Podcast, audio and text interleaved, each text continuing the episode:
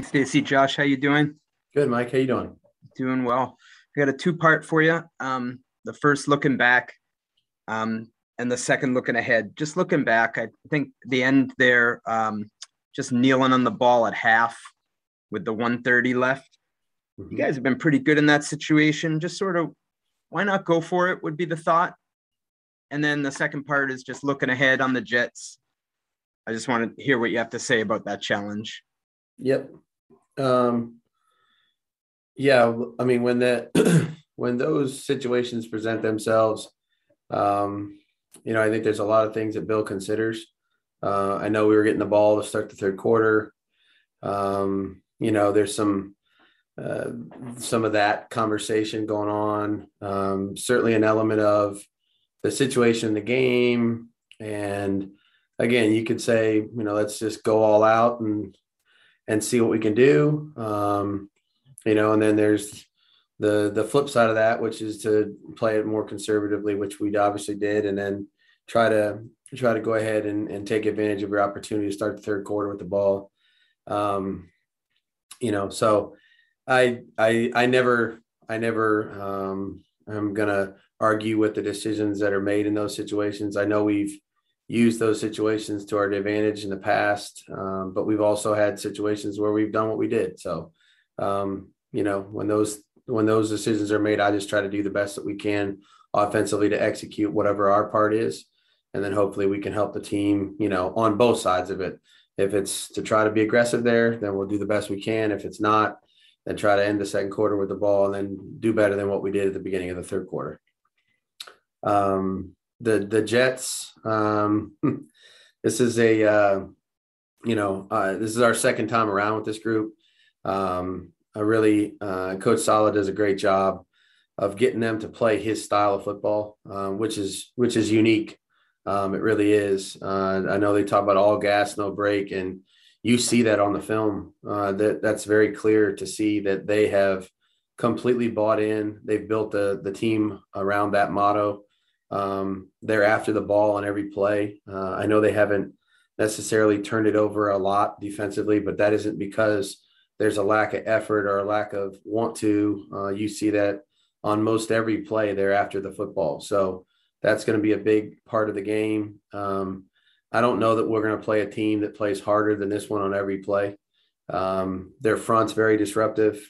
I mean, they every one of those guys in the front can make disruptive plays uh, both in the running game with penetration, stunting. They moved. They moved quite a little bit in our first game. Um, some of which we handled okay, some of which we did not. Uh, so uh, that's a that's a distinct difference from some teams that we that we line up against. Um, I have a, a, a deep appreciation for Franklin Myers. Um, he's got a, a unique blend of power, size, speed, quickness, as an edge guy. He's a different style of an edge player. Um, but you know, you got your handful hands full with him. Quinnen Williams, we obviously know very well. Um, Fatukasi. I mean, this is a this is a really good group. And then I think they have one of the best linebackers in football in Mosley. So um, who finds the football difficult to block, hard to trick. We tried in the first game to to get him off balance a little bit, but this sucker he see, reads his keys very well. He knows where the ball is and usually finds it. And then when he gets there, he hardly ever misses a tackle. So um, he's a special player. And Marcus Maye, I'm assuming he's going to be back from injury. So, um, you know, he's another guy at the, at the third level of their defense that I'd say does a great job of communication, can cover tight ends, uh, disruptive, you know, when he gets around the football and then he, you know, he makes tackles. So, um, again, we, you know, we didn't do everything we wanted to do right the first time we played them. Um, you know, we were fortunate we came out with a W, and uh, this is going to be a big challenge for us again. And uh, we're excited to get started with our guys tomorrow. Next question, Jim McBride, followed by Alan Siegel. Uh, hi, Josh. Hey, Jim. I, I, wanted to ask you about Rhamondre Stevenson and just what he's done to uh, allow him to become a bigger part of your offense, and and also uh, how far has he come as a receiver since since you've had him and started working with him? Yeah, um, Mondre just worked hard. You know, I mean, I know he he had the the issue on opening day, and um, you know, and but that was his first football game in the National Football League, and every rookie kind of goes through those moments. Um, but he has been very diligent about his work. Uh, he's prepared very hard. He's worked hard in the in the building, on the practice field, in the meeting room. Um, we've given him plenty of reps, and he's usually taken advantage of those. Um, he's a skilled player. You know, he's a skilled player that is growing and learning how to play in our system against different defenses each week uh, and do the things that he needs to be able to do to continue to play more and more as the season goes on. Um, he he's always had good hands. Uh, I didn't do anything to to change those. Um, when he got here, he could catch the ball well. Um, he's learning how to be a better route runner. Um, there's detail required in those things, and sometimes, you know, uh, when you come from different college systems, what they ask you to do and what we ask you to do might be a little different. So he's just bought into what we've what we've tried to do with him in the passing game. Um, try to run good routes, be where he's supposed to be, and be ready for the football. Uh, and then he does. He has soft hands, and and uh, he's kind of a natural catcher of the football. So, um, gave us some some plays the other day. Um, you know, hopefully we can just build on that each week as we move forward um, and continue to try to uh, develop him and and see him evolve as the season goes along. Thanks, Josh. Mm-hmm. Uh, next question, Alan Siegel, followed by Evan Lazar. Josh, how you doing this afternoon? Good, Alan. How you doing? I'm doing fine, thanks. Josh, I went back to 2017 and looked over the last five, you know, four years before this year in terms of fourth down attempts. And you guys organizationally have averaged about 15 attempts for fourth down on a season. This year, you've only gone for it three times. I'm wondering, is there some kind of common denominator? I'm not looking you to cast aspersions on anybody, but is there some kind of common denominator that seems to be an organizational change in terms of going for it on fourth downs? I don't know. Uh, not that I'm aware of. We haven't had any discussions relative to um, shifting philosophies or anything like that. I think those are decisions that you know. I'm sure coach makes uh, taking in a lot of information and trying to make the best decision for the team. And uh, our job is always to be ready to go. You know, so if he says go for it on fourth and ten, we're going to go for it on fourth and ten. If he says go for it on fourth and two, we're going to be ready to go for it on fourth and two. So um, we'll always be ready to go offensively. As a offensive coach, you always kind of want to you always kind of want to go for it, even when it when it when it kind of uh, is against um, you know the the rational decisions. But um, you know you don't always get a chance to do that, and um, we're we're going to prepare each week uh, for third and fourth down like we do, and if those opportunities present themselves and we're given the chance to do it, then we got to go out there and make those decisions, the right decisions offensively. So um, again, just I think we're we're continuing to try to grow and evolve offensively, grow and evolve as a team. Um, you know, improve hopefully in situations as we go. I think we've seen some growth in some areas. Uh, we we need to need to do more in in others. Uh, but um, you know, when those decisions are made, we got to come through. Thanks, Josh. Yep. Uh, Evan Lazar, followed by Karen Guregian. Hey, Josh. Uh, my question was about fourth down a little bit as well. And you've alluded to it a, a couple of times here already, but those are still 100% Coach Belichick's calls to go for it or not go for it, correct? Sure. I mean, he, he if he if he tells us to, to do anything, we're going to do it. So, um, yeah, we just if Bill, whatever Bill decides in those situations, uh, there's certainly you know we have to do a good job of being ready to execute our our part of it um, you know whether we're going for it or not. Okay and, and, just if you were to go for it i guess where is your confidence level with your group to be able to pick up a, a big fourth down conversion like that? And, and Mac specifically do you, do you feel comfortable um, with him being and trusting him to be able to go and, and convert on a fourth down? I believe in our, our entire group. So um, like i said if if they tell us to go for it, then uh, I have faith and confidence in in our preparation and what we what we do each week to prepare and get ready to go. And uh, you know, when those opportunities present themselves, like I said, it's our responsibility to be ready and also execute properly when they come up, so that we can convert uh, and make those decisions, the right decisions uh, for the team. So I have great confidence in all our guys. Thanks, Josh. Mm-hmm. Karen Guregian, followed by Tom Curran. Good afternoon, Josh. Hey, Karen, how are you? I'm doing well. Um, what uh, message did it send to you after uh, Mac threw the pick six and came right back with the uh, 75 yard touchdown throw to Kendrick? He's a he's a tough guy, and uh, you know I've seen I've seen him grow. I've seen our group grow. Um, you know, we talk a lot about mental and physical toughness and how much of that is required in this league to you know to to actually compete and and, and win against good teams. And um, it's it's tough to do that. And and so that's a something that you see develop over the course of time. And Mac obviously um, you know you never want to have to go through the adversity of of what happened there uh, with the interception. But hey that's football. It happened. And and now the responsibility uh, was on our shoulders to try to go out there and see if we could go back and take the lead. And I thought he responded with the mental toughness um, that you want to see from your quarterback. Um, he wasn't super discouraged. He knew that we still had time in the game to go back out there and make a difference.